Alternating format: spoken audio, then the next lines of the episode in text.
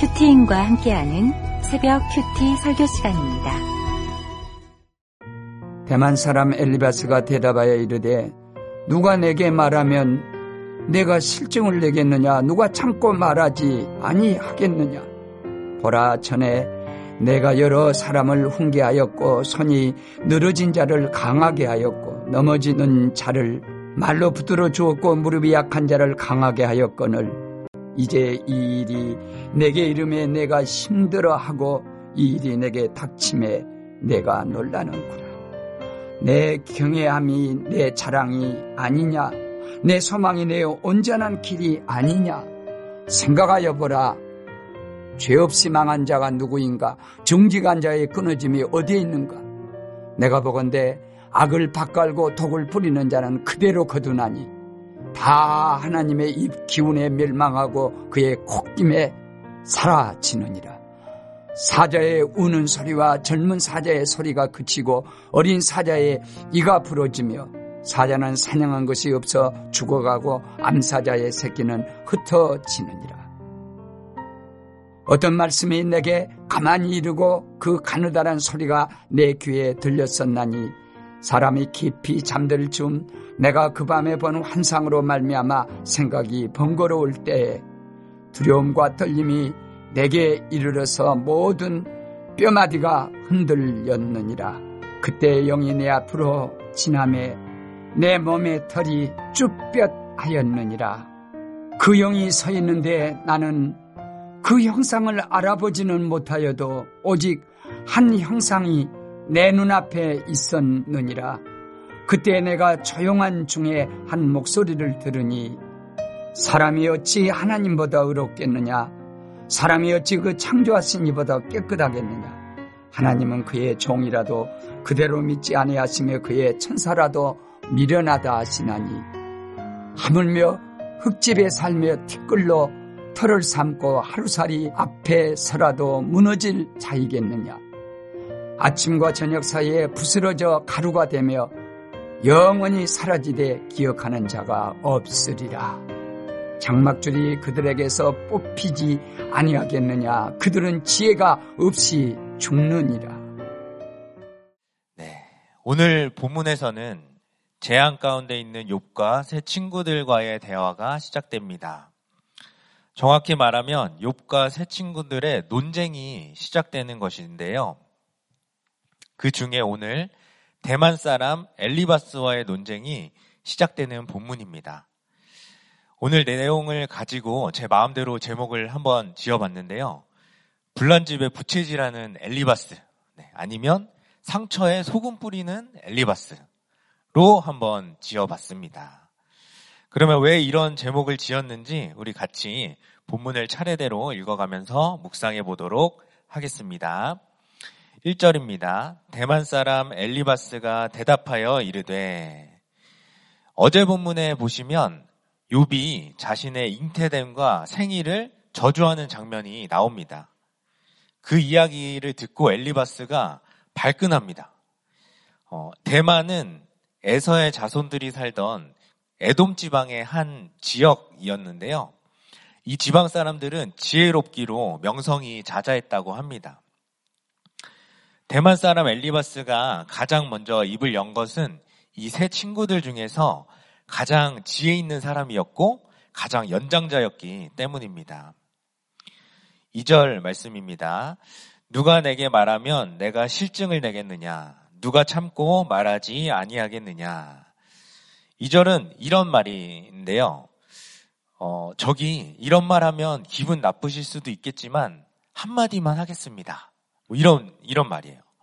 이럴 때는 사실 그냥 이야기를 안 하는 게 제일 좋을 때가 많죠. 그런데 굳이 이야기를 하는 사람들은 꼭 이렇게 서두를 달면서 이야기를 합니다.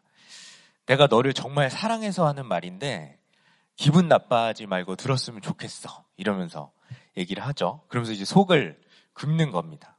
그런데 대부분의 경우 듣고 보면 상대방을 가르치려고 하는 말이고 자기가 하고 싶은 말을 해야 직성이 풀리는 사람인 경우가 많죠. 3절 4절입니다. 보라 전에 내가 여러 사람을 훈계하였고 손이 늘어진 자를 강하게 하였고 넘어진 자를 말로 붙들어 주었고 무릎이 약한 자를 강하게 하였거늘. 어, 내용을 보니까요. 욥은 고난 가운데 있는 사람들을 말로만 위로한 것이 아니라 손이 축 늘어져서 힘이 다 빠진 사람들이나 넘어진 자들, 무릎이 약한 자, 즉 삶의 무게에 주저앉아 있는 사람들에게 손과 발이 가는 적용을 하면서 실제적으로 돌봐 주었던 것이죠. 그런데 사실 엘리바스는 요백에 이런 말을 하는 거예요. 옛날에 그 좋던 믿음이 다 어디 갔냐? 그 말을 하고 싶어서 이 과거 이야기를 꺼내는 것입니다. 5절, 6절입니다. 이제 이 일이 내게 이름에 내가 힘들어하고 이 일이 내게 닥침에 내가 놀라는구나. 내 경외함이 내 자랑이 아니냐. 내 소망이 내 온전한 길이 아니냐. 그런데 엘리바스가 지적하는 부분은 그 믿음의 본이 되었던 욥이 정작 자신에게 고난이 닥치자 절망에 빠져 탄식하고 지금 이 모양 이 꼴로 믿음 없어 보이는 모습은 도저히 못 보겠다는 것이죠. 그래서 욥 네가 이렇게 있으면 안 돼. 본을 보여야지 하면서 어, 은근히 그 모습을 정죄하고 비판하는 것입니다. 그러면서 엘리바스는 욥이 고난 당하기 전 하나님을 경외하였던 것처럼 정말 그 믿음의 모습을 보여줬던 것처럼 고난 가운데서도 힘들어하면 안 되고 절망해서도 안 되며 오로지 하나님만을 경외하는 변함없는 모습을 보여줘야 한다고 주장하는 것입니다. 그래서 이렇게 얘기하는 것이죠. 어떻게 믿음 있는 사람이 생일을 저주하는 그런 말을 할 수가 있나? 이런 말을 하는 것이죠. 이런 엘리바스의 말은 맞는 말일까요? 옳은 말일까요? 맞을 수도 있고 아닐 수도 있습니다. 같은 상황이라도 각자의 수준에 따라 그리고 상황에 따라 우리가 끊임없이 칼라리의 물방울처럼 분별하면서 봐야 하는 것이죠. 우리가 1월달 요한복음 큐티 할 때도 맹인이 나오죠. 몇 장에 걸쳐서 맹인이 나오는데 제자들이 물어봅니다. 라비어, 이 사람이 맹인으로 난 것이 누구의 죄로 인함이니까? 그러니까 예수께서 대답하시죠. 이 사람이나 그 부모의 죄로 인한 것이 아니라 그에게서 하나님이 하시는 일을 나타내고자 하심이라. 그러니까 구원을 나타내고자 하심인데 내 죄의 결과로 삶의 결론으로 오는 고난도 물론 있죠. 저도 제 삶의 결론으로 당한 고난이 있고 그런데 또 생각해 보면 또 구원을 나타내기 위해 주시는 고난도 있더라고요. 우리가 어저께 또 주일 말씀에서 들었듯이 하나님께서 보내신 기근이 또 있잖아요. 그것도 이제 하나님이 하신 일을 나타내시느라 또 주신 고난인데 그런데 엘리바스는 분별 없이 또 애통함도 없이 요백에 정답만 딱 들이댄 것이죠. 그래서 이런 말을 우리들 교회에서는 교양 있는 말로 옳은 멍멍이 소리라고 네, 하기도 합니다.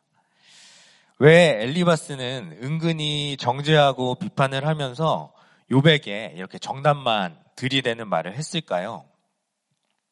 바로 엘리바스의 가치관이 구속사의 가치관이 아니었기 때문입니다. 적용 질문 드리겠습니다. 내가 발끈하게 되는 말은 무엇입니까? 기분 나빠하지 말고 들어 하면서 정답만 이야기한 적이 있지는 않으십니까? 내가 가지고 있는 믿음 있는 사람은 이래야 해 하는 고정관념은 무엇이 있습니까? 그러면 엘리바스는 어떤 가치관을 가지고 있었는지 계속 말씀을 보며 묵상해 보겠습니다. 7절에서 11절 말씀인데요. 생각하여 보라, 죄 없이 망한 자가 누구인가? 정직한 자의 끊어짐이 어디 있는가? 내가 보건대 악을 밭갈고 독을 뿌리는 자는 그대로 거두나니 다 하나님의 입기운에 멸망하고 그의 콧김에 사라지느니라. 사자의 우는 소리와 젊은 사자의 소리가 그치고 어린 사자의 이가 부러지며 사자는 사냥한 것이 없어 죽어가고 암사자의 새끼는 흩어지느니라. 이 엘리바스의 뿌리 깊은 가치관은 지금 읽으면 알 수 있듯이 바로 인과응보의 가치관입니다. 그리고 권선징악의 가치관인 것이죠. 성경에서 이렇게 나오는 심판들은 마지막 날 하나님의 그 영원한 심판을 예표하는 것입니다. 그런데 엘리바스의 이 말에는 고난과 죄를 통해서 구원을 이루어가는 그 구속사의 과정이 없이 죄를 지으면 벌 받는다. 이런 단순한 율법만 있는 것이죠. 그래서 엘리바스의 발언에는 욥이 과거에는 선을 행했기 때문에 복을 받았지만 지금은 뭔가 죄를 짓고 있기 때문에 이런 벌을 받고 있는 것이 아닌가 하는 의심을 하고 있는 것이죠. 8절을 보시면 알 수 있는데요. 욥이 뭔가 악을 밭갈고 독을 뿌렸다. 그러니까 콩 심은 데 콩 나고 팥 심은 데 팥 난다. 이런 어, 얘기를 하면서 뭔가 회개할 것이 있는 거 아니냐고 간접적으로 말하는 것입니다. 그래서 체율과 공감이 없이 너 죄 봐야 돼. 회개해야 돼. 이렇게 딱 돌직구를 던지는 것이죠. 그래서 회개하지 않으면 어떻게 되는지를 이야기하는데요. 구절에 보시면 하나님의 입기운과 콧김에 멸망할 것이다. 또 10절, 11절에 보시면 사자처럼 능력이 있었지만 이제 그 사자의 그 힘 있는 어, 우르는 소리가 그치고 이제 힘이 다 빠져서 사냥한 것이 없어 죽어간다고 합니다. 이것도 이제 심판을 의미하는 것이고요. 그 다음에 또 어린 사자의 이가 부러지고 새끼들이 다 흩어진다라고 하는 것은 자녀들이 죽은 것을 의미하는 것이죠. 이것을 비유로 이야기하는 것 같지만 엘리바스는 욥을 저격하는 것입니다. 욥이 이 엘리바스의 말을 들을 때 어땠겠습니까? 아, 저 소리는 나들이라고 하는 소리구나. 바로 눈치챘을 거고 또 가슴이 찢어지는 상처를 받았을 것입니다. 저도 돌아보면 큐티를 하기 전에는 인과응보의 가치관으로 정말 똘똘 뭉쳐 있었던 것 같습니다. 제가 학부, 신학교 학부 2학년을 마치고 1년 동안 해외 단기 선교를 간 적이 있었습니다. 중간에 이제 간 거죠. 단기 선교를 마치고 돌아오자 할머니의 암투병과 또 육적으로 정신적으로 편찮으신 어머니 그리고 유학 중이던 동생의 우울증으로 과정이 정말 광야 같은 고난 가운데 있었습니다. 뭔가 이제 살아나는 그런 분위기가 아니라 다 죽어가는 정말 광야 같은 분위기였어요. 처음에는 제가 정말 그 20대 초반에 어, 주님을 위해 성교하러 갔는데 왜 이런 고난을 주시는지, 왜 이런 사건을 주시는지 이해가 되지 않았습니다. 그래서 나의 무슨 죄 때문에, 우리 가족의 무슨 죄 때문에 그냥 저주같이만 느껴졌어요. 그때는 기복적인 가치관, 또 인과응보적인 가치관만 있었기 때문에 어, 저주 같다. 이 질병 같은 고난이 왜 온 것인지 이해가 되지 않았습니다. 그래서 제 마음의 궁금증은 항상 이거였어요. 성교로 헌신했으면 복을 주셔야지 왜 고난을 주시는지 그리고 하나님을 원망했습니다. 그런데 공동체에 이 사건으로 저희 가족과 제가 인도함을 받았거든요. 그래서 공동체에 붙어만 있었더니 조금씩 회복되는 경험을 허락해 주셨지만 몇 년 뒤에 암이 재발하신 할머니를 또 저희 가정에서 모시는 문제로 부모님께서 큰 갈등이 있으셨고 아버지는 어, 이혼을 요구하셨습니다. 당시 부목자로 섬기시던 아버지는 집도 나가시고 직분도 내려놓으시고 교회도 안 나오시고 대화는 단절되었고 끊었던 술을 다시 드시기 시작하셨습니다. 그제서야 이혼은 안 된다는 담임 목사님의 말씀이 제 사건이 되었고 가슴으로 와 닿았고 그때부터 이제 어머니와 동생과 함께 계속해서 큐티하고 예배를 드리는데 정말 매일 말씀, 매주 말씀이 제 말씀이 되더라고요. 그리고 공동체에서는 계속해서 찾아와 주시고 계속해서 연락해 주시고 중보해 주셨습니다. 그 결과 아버지께서 마음을 돌리셨고 가정의 회복이 이루어지는 경험을 하게 되었습니다. 그때 이제 제가 처음 공동체를 경험하고 또 말씀대로 이루어지는 것을 경험하게 되었습니다. 그래서 가정 회복을 경험하고 이제 살아난 경험을 하게 된 거죠. 그랬더니 그 전에 제가 해석이 안 됐던 그런 저주 같던 어, 고난들 그런 것들이 해석이 되었습니다. 참 그 저주 같았던 가족들의 건강 고난 때문에 말씀의 공동체로 다 인도함을 받고 어, 또 그게 아니었다면 저는 저, 정말 어, 오지 않았을 어, 상황이었는데 참 인도함을 받았고 또 이 공동체 와서 들어둔 말씀과 양육 때문에 그리고 공동체 때문에 저희 가정이 그래도 깨지지 않고 아 이거는 이혼은 안 된다는 말씀이 너무 이제 깊이 어, 들리고 박혀 있으니까 그 깨지지 않을 수 있게 되었던 것이죠. 그래서 정말 어제 말씀처럼 다 돌려받는 회복을 주시기 위해 여호와께서 부르신 기근이었던 것이 또 말씀을 준비하면서 인정이 참 많이 되었습니다. 이렇게 말씀과 공동체로 살아난 이야기가 생기니까 저의 인과응보의 가치관이 그때부터 구속사의 가치관으로 조금씩 조금씩 바뀌게 되더라고요. 적용 질문 드리겠습니다. 인과응보에 단순한 율법으로 판단하고 있는 사람이나 사건이 있습니까? 애통한 마음이 없이 먼저 정죄를 하지는 않으셨나요? 12절에서 16절 말씀입니다.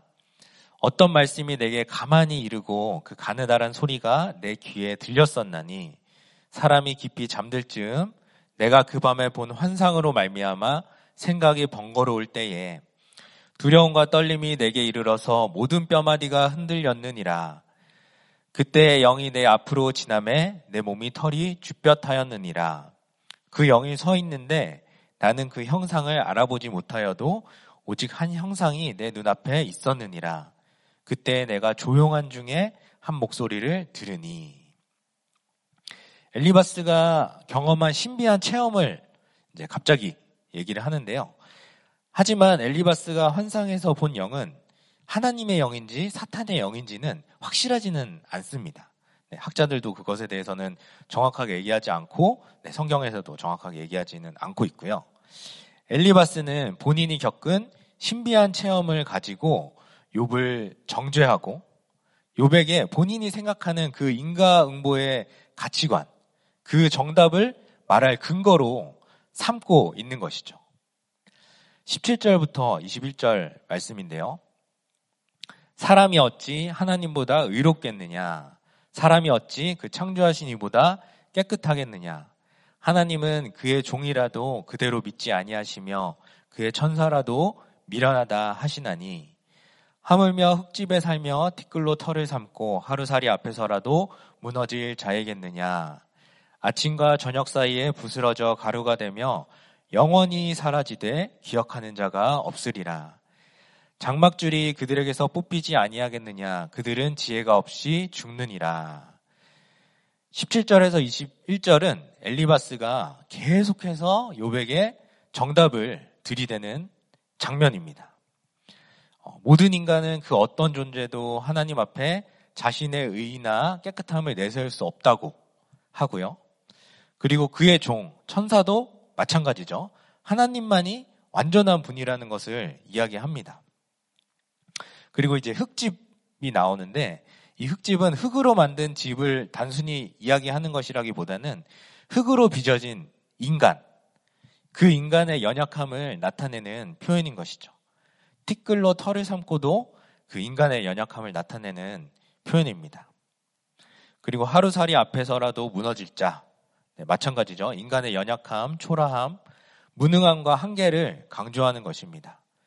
그리고 이제 장막근, 장막줄 이야기가 나오는데 어, 당시에는 장막이 어, 당시 장막은 나무 기둥을 세우고 사냥이나 염소털로 딴, 짠 직물로 덮여 있었고요.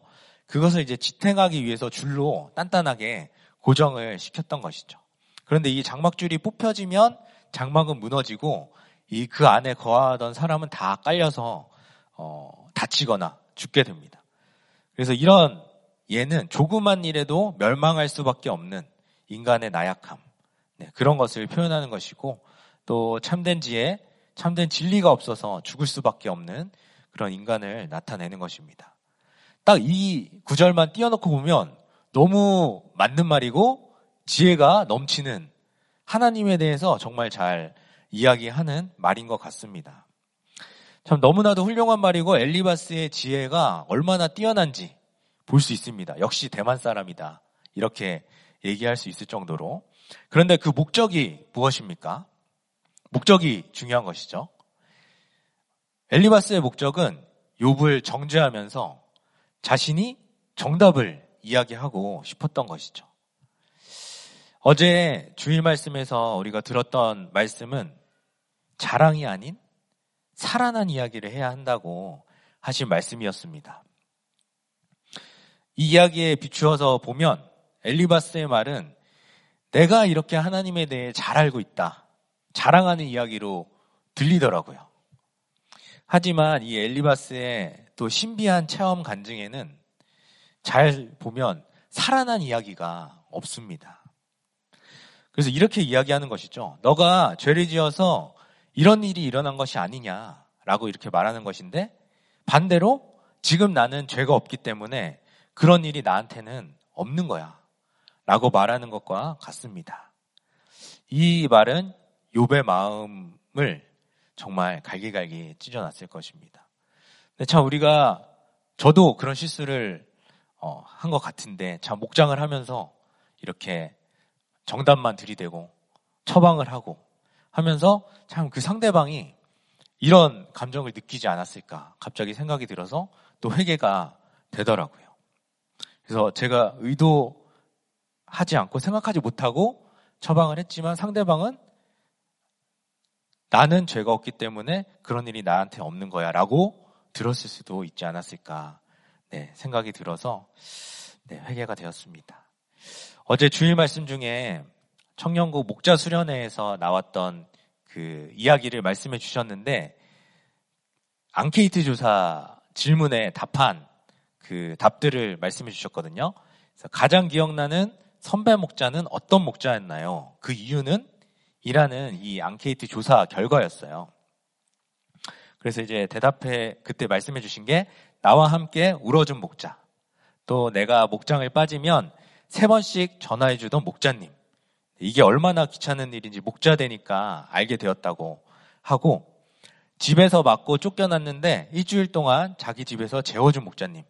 네, 너무 대단하죠. 그리고 주식 투자하다 망하는 본을 보여주신 목자님. 네, 이렇게 또 본을 보여주시기도 하고. 네, 고개 숙이고 울면서 나누는데 나랑 눈을 마주치겠다고 고개를 숙여 내 눈을 맞춰준 목자. 그 순간 너무나도 사랑받고 있다는 게 느껴졌다. 이렇게 대답한 목자도 있었고, 주일 예배 후 모텔에 방 잡고 술 먹고 있는 목원에게 찾아가 모텔에서 다 같이 목장한 목자님. 이렇게 청년국에서 또 청년국을 거쳐간 사람 살리는 목자님들이 많이 계셨더라고요. 네. 이제 이 외에도 수많은 영혼들이 살아난 이야기를 우리 공동체 안에서 찾을 수 있습니다. 또 매주 간증으로 들으실 수 있고, 어, 그것이 참 우리들 교회에서 사역하는 사역자로서도 뿌듯하고 자랑스러운 일인 것 같습니다. 이 앙케이트 조사 결과가 어, 사실 더 많은데요. 뭐 다 소개해 드릴 수는 없지만 그 담임 목사님이 이야기하시는 걸 듣고 한 번 더 좀 답변들을 살펴봤어요. 더 이런 목자님들이 있을 것 같아서. 근데 이런 목자님도 계시더라고요.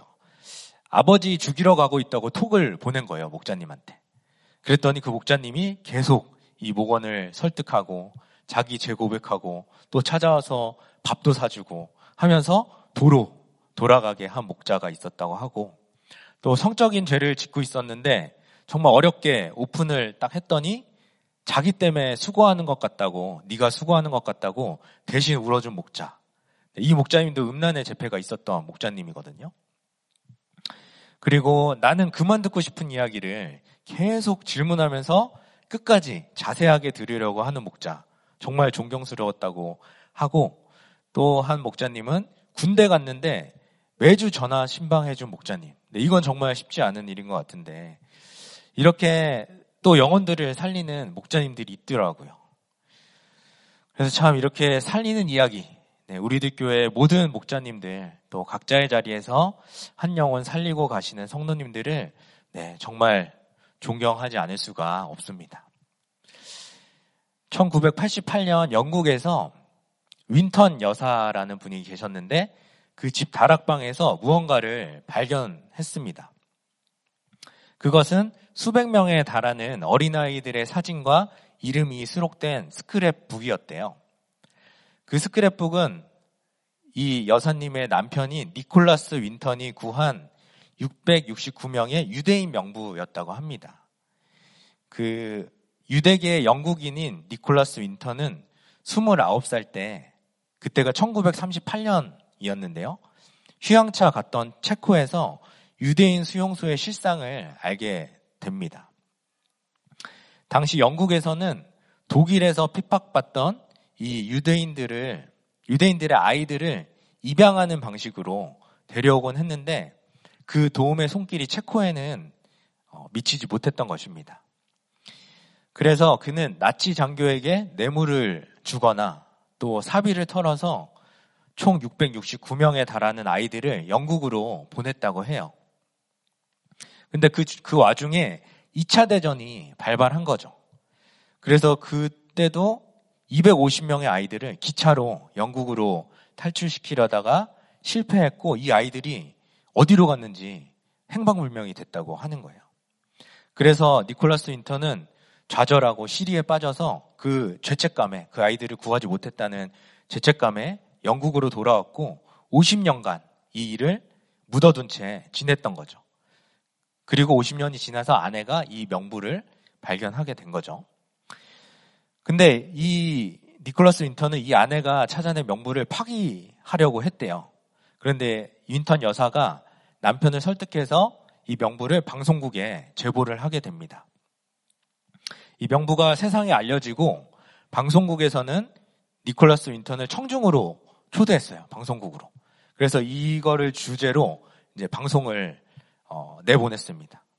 그래서 진행자가 스크랩북을 펼치면서 이야기를 합니다. 윈턴 씨가 구한 아이와 찍은 사진도 있습니다. 그리고 뒷면에 보시면 구조된 모든 아이들의 명단이 적혀 있습니다. 그 중에서 사회자가 한 이름을 지목하는데요. 베라 디아멘트라는 어, 한 사람이었어요. 그리고 이야기하는 거예요. 이 베라 씨가 오늘 이 자리에 나와 있습니다. 그리고 이 말씀을 꼭 드려야겠네요. 베라 씨는 지금 윈턴 씨 옆에 앉아 있습니다. 그러니까 갑자기 이제 옆에 있던 그 베라 씨가 니콜라스 윈턴을 쳐다보면서 막 감사하다고 고맙다고 하면서 포옹을 해주는 거예요. 그러니까 이 할아버지는 너무 놀라서 막 어안이 벙벙하면서 막 우는 거예요.